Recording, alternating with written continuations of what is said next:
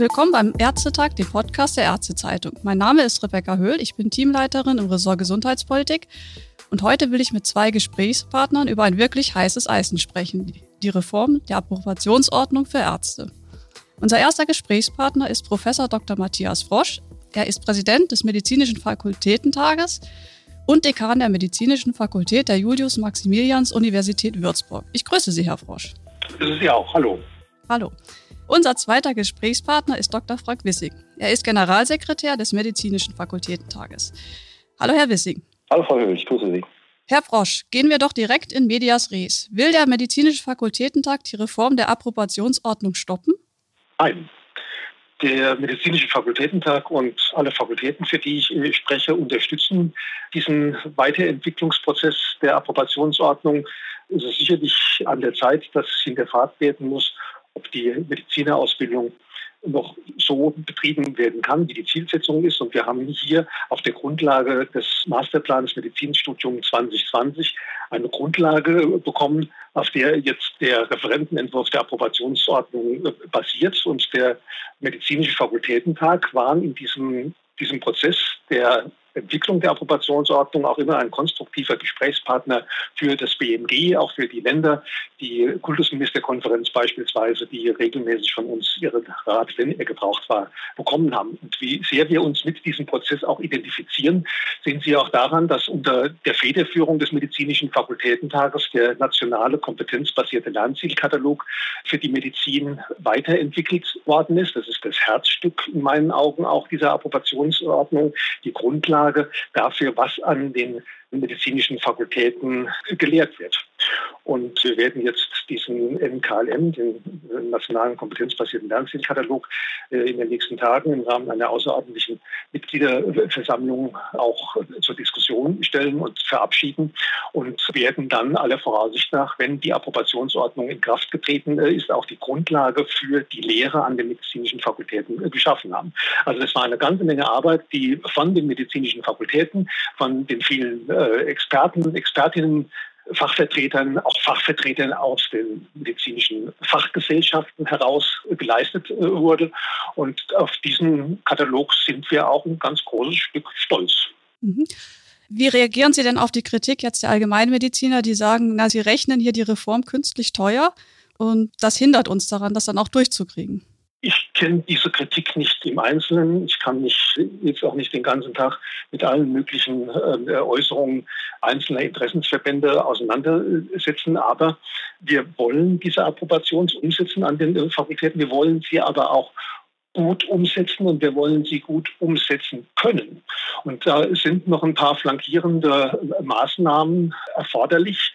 Beispielsweise die Anpassung des Kapazitätsrechts in der derzeitigen Kapazitätsverordnung droht, dass wir mit in Kraft treten, diese Approbationsordnung wegen neuer kapazitärer Grundlagen mit Studierenden überschwemmt werden.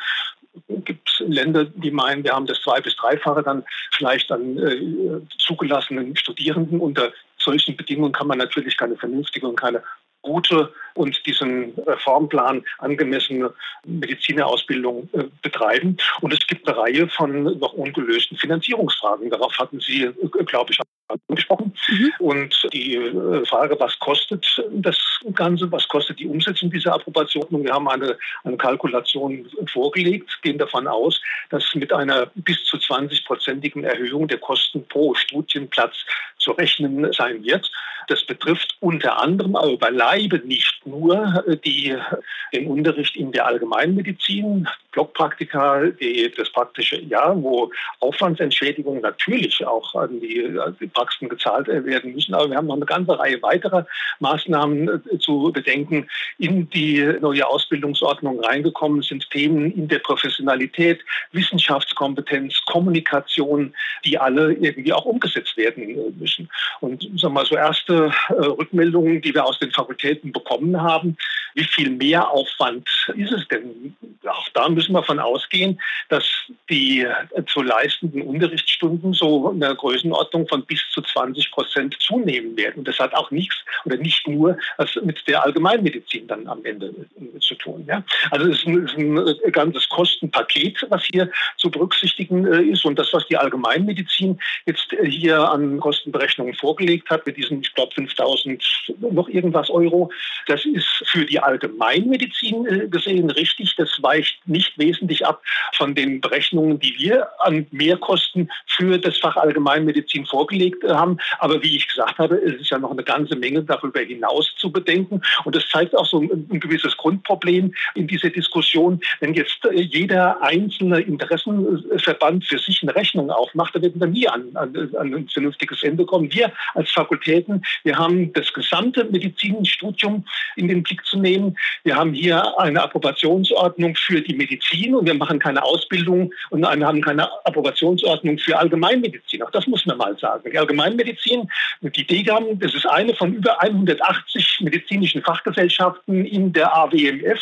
Die können sich natürlich äußern, das ist ihr gutes Recht, aber man muss das Ganze auch ein bisschen breiter über diese offensichtlich sehr, sehr enge fachliche Brille dann hinaus äh, auch sehen und bewerten. Mhm. Wie lang wird es denn nach Ihrer Einschätzung dauern, bis man diese Reform, wenn sie jetzt verabschiedet ist, bis man sie auch wirklich umsetzt und, und leben kann im Medizin, also an den Fakultäten? Vielleicht Herr Wissing, vielleicht können Sie da was zu sagen. Ja, also nach den derzeitigen Planungen soll die Approbationsordnung ja dann in 2025 in Kraft treten. Und bis dahin ist sicherlich noch einiges an Vorarbeit zu leisten. Diese Zeit, diese vier, fünf Jahre, die werden wir auch an den Fakultäten brauchen. Wir werden hinterher ein komplett neues Medizinstudium haben. Auch das muss man sich vergegenwärtigen. Die, die klassische Trennung Vorklinik, Klinik wird aufgehoben sein. Wir werden den Empfehlungen des Wissenschaftsrates folgend ein Z-Curriculum haben und damit in den ersten Semestern schon immer weiter zunehmend klinischen Unterricht haben. Wir werden vom ersten Semester an auch das Thema Allgemeinmedizin bespielen, als longitudinalen Strang über zehn Semester ähm, äh, hinweg. Aber auf der Seite der Länder werden genauso noch Hausaufgaben zu machen sein, zum Beispiel mit der Anpassung der Kapazitätsverordnung. Da habe ich ja vorhin schon mal darauf hingewiesen, wie notwendig das ist.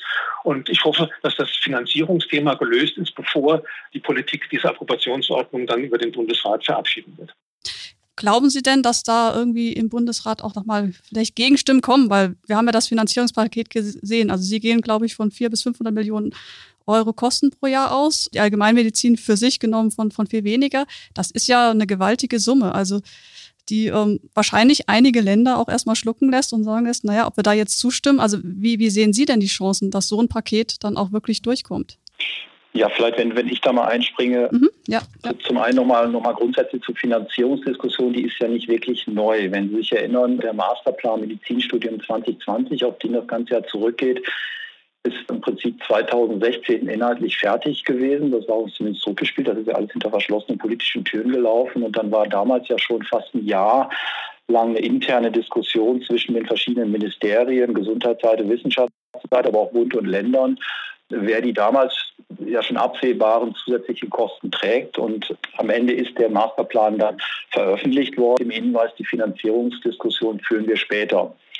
Jetzt ist später, jetzt müssen wir diese Diskussion führen. Wir haben jetzt eine konkrete Approbationsordnung, die auch eine, eine, etwas bessere Kostenschätzung ermöglicht. Und die Diskussion muss jetzt geführt werden. Die können wir nicht länger aufschieben, sondern die müssen wir jetzt führen, bevor wir jetzt eine endgültige Entscheidung treffen weil wir eben auch gesehen haben, jetzt auch in der Reform anderer Gesundheitsberufe, wir haben ja erst in den letzten Jahren die Zahnmedizinreform gesehen, Psychotherapeuten, Hebammenreform, Pflegeberufe-Reform. All das sind Dinge, wo seitens des Bundes neue Regulierungen und Vorgaben kamen, immer mit dem Auftrag an die Länder, das umzusetzen und zu finanzieren. Und Unsere Warnung ist schon, dass die Länder sich jetzt schwer damit tun, das jetzt auch noch unbesehen so zu verabschieden, ohne vorher die Finanzierungsverantwortlichkeiten bei der Humanmedizin klargezogen zu haben. Das ist jetzt unsere Wahrnehmung und uns ist auch, wir haben auch ein großes Interesse daran, dass diese Finanzierungsfragen vorher geklärt werden, bevor das entschieden ist, weil es schwierig ist, das hinterher dann, dann nochmal konkret umzusetzen, wenn wir es jetzt nicht entschieden bekommen. Mhm. Nun gibt die Reform ja auch wirklich schon einen engen Rahmen vor. Wie viel Spielraum bleibt denn am Ende den einzelnen Fakultäten noch in der Ausgestaltung der Lehre? Vielleicht Herr Wissing, vielleicht können Sie dazu was sagen. Gern. Also das ist, wenn man sich das Werk anschaut, ist ja sehr, sehr unterschiedliche heterogene oder sagen wir äh, unterschiedliche Granularitäten. Also zum Teil sind da extrem kleinteilige Vorgaben, was Prüfungsformate angeht, was was bestimmte Stundenportfolios angeht, da sind ja exakte Stundenzahlen jetzt vorgegeben, die von den Fakultäten umzusetzen sind.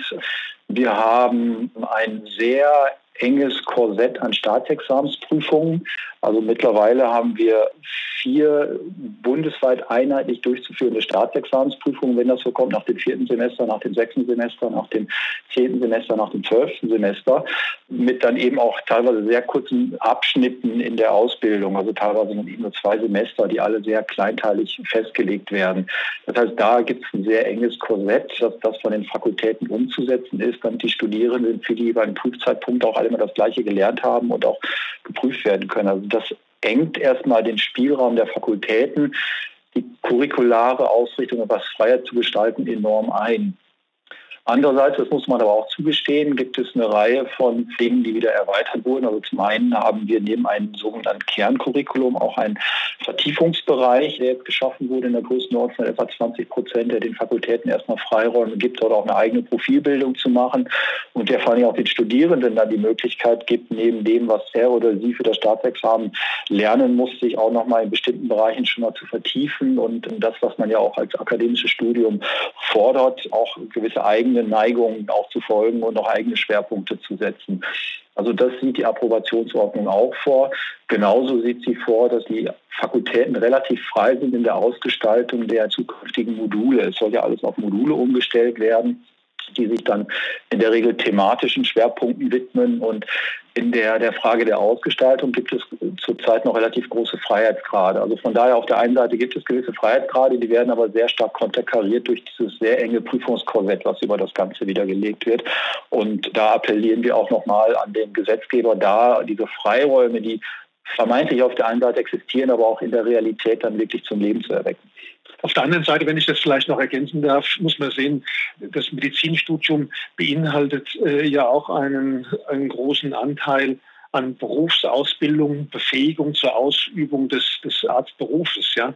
Und von daher wird, und das, auch das ist im NKLM äh, verankert, die Freiheit, was vermittle ich im Studium, insofern eingeschränkt sein, als bestimmte Basisfähigkeiten, Fertigkeiten, Wissen unbedingt vermittelt werden muss. Wissen, Fertigkeiten, die jede Ärztin, jeder Arzt auch braucht. Ein Punkt dieser Reform ist ja auch, dass man sagt, man möchte auch die Lehrpraxen noch stärker mit in die Ausbildung reinholen und vor allen Dingen im ländlichen Raum.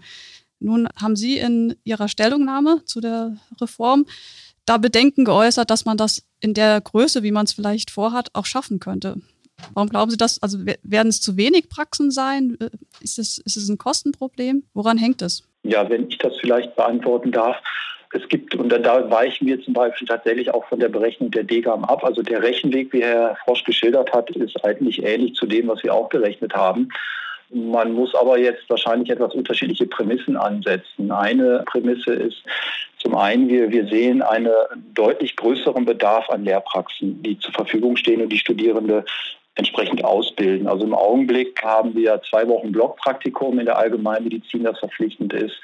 Das sollen zukünftig sechs Wochen sein. Und dann haben wir dann zukünftig auch ein verpflichtendes PJ-Quartal, was dann wirklich alle Studierenden durchlaufen müssen. Im Augenblick haben wir so eine Größenordnung 10, 50 Prozent der Studierenden, die freiwillig ein Tertial in der Allgemeinmedizin ablegen. Das wird zukünftig verpflichtend für alle sein. Das heißt, wir haben etwa sechs bis siebenmal so viele Praxen, die dann entsprechend dann auch bereit sein müssen, PJ-Studierende aufzunehmen. Das wird ein bisschen kompensiert dadurch, dass die Formulatur verpflichtend wegfällt. Es werden sicherlich trotzdem einige Studierende dann in dem Bereich noch Formulatur machen. Und eine Formulatur hat auch andere Anforderungen an die Betreuung, als wir das in der, im Blockpraktikum sehen. Das heißt, wir sehen da schon enormen Zuwachs, einen enormen Bedarf an, an äh, Bereitstellung von Praxen und Da geht zum Beispiel Delegan davon aus, dass die Praxisinhaber weiterhin bei, bei diesen 30 Euro Aufwandsentschädigung bleiben, die, die im Augenblick in der Regel erstattet werden. Wobei auch das ist schon ein optimistischer Wert. Wir kennen eine Reihe von Standorten, die mittlerweile deutlich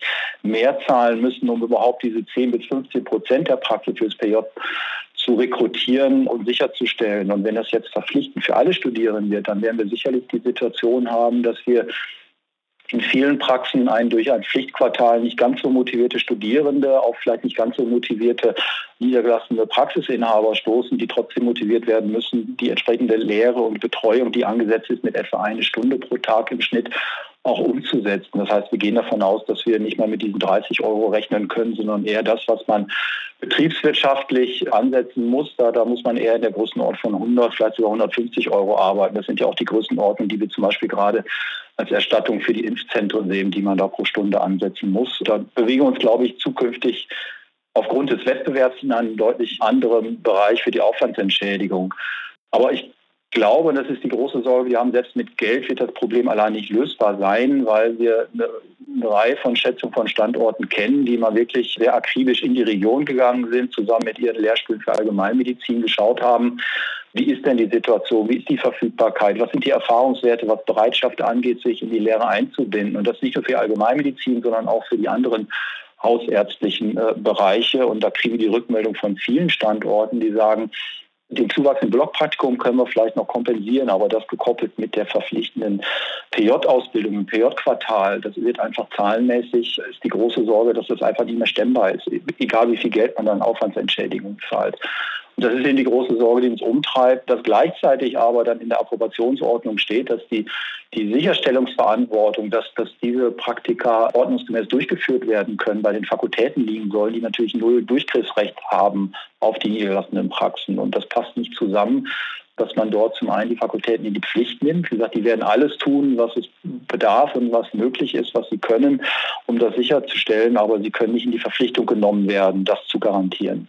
Und daraus leitet sich ja auch unser Vorschlag ab, den ambulanten Unterricht auch, nicht nur, aber auch in Strukturen der Universitätsmedizin möglich zu machen, beispielsweise in den Hochschulambulanzen, wo ja an vielen Stellen und Standorten Patienten ihren Erkrankungen vorstellig werden, die von der Behandlung her eher zur Grundausstattung gehören und alles andere als jetzt hochspezialisierte universitäre Krankheitsfälle sind. Aber glauben Sie denn, dass man in diesen Hochschulambulanzen auch tatsächlich das Bild des chronisch kranken Patienten, den ich natürlich draußen dann, wenn ich als Hausarzt tätig bin, tagtäglich haben werde, dass man dieses Bild dort auch wirklich lehren kann? Weil dort kommen ja tatsächlich dann auch eher wieder Patienten mit speziellen Anliegen. Es kommt auf die Ambulanz an, Frau Höll. Es, es, wird, sicherlich auch solche Patienten geben. Ich sage ja auch nicht, dass aller ambulanter Unterricht an, der, an den Universitätsklinika durchgeführt werden muss, aber wir brauchen zumindest mal eine Öffnungsmöglichkeit, um die, für den Fall, dass wir in nicht ausreichendem Umfang die Praxen rekrutieren können, ohne Verzögerung des Studiums der Unterricht angeboten werden kann. Mhm. Ich hätte noch abschließend eine Frage zum Bereich der digitalen Lehre. Wir haben ja jetzt in Corona-Zeiten sozusagen zwangsläufig gelernt, wir müssen digitale Formate auch im Studium schon einsetzen und da sind ja auch wirklich kreative Ideen entstanden an den Hochschulen. Nun wird es ja mit der Reform eigentlich auch so ein, ein, ein Pflichtteil, dass man mehr digitale Lehre machen will. Wo stehen wir denn da gerade? Sind wir dafür gut vorbereitet und was müssen wir vielleicht noch leisten, um das besser zu machen? Ich glaube, grundsätzlich gut vorbereitet sind wir und haben natürlich jetzt auch noch mal viel dazugelernt, jetzt im Rahmen eben der Herausforderungen, die jetzt die Pandemie an uns gestellt hat. Von daher freuen wir uns, dass das jetzt auch regelhaft im Rahmen der Approbationsordnung niedergeschrieben ist. Also es gab ja auch vorher schon viele Pilotprojekte, viele Einzelmaßnahmen an einzelnen Standorten, wo ja auch mit neuen digitalen Formaten ich will nicht sagen experimentiert wurde, aber doch erfolgreich eingesetzt wurde, wo auch viel gelernt wurde. Ähm, aber das ist eben A nicht flächendeckend und B ist das immer sind das immer zusätzliche Formate, die zusätzlich zu dem kommen, was die Fakultäten regelhaft der Approbationsordnung anbieten müssen. Und das jetzt auch in der Approbationsordnung selbst verankert sehen, das sehen wir, sehen wir als einen sehr großen Schritt an.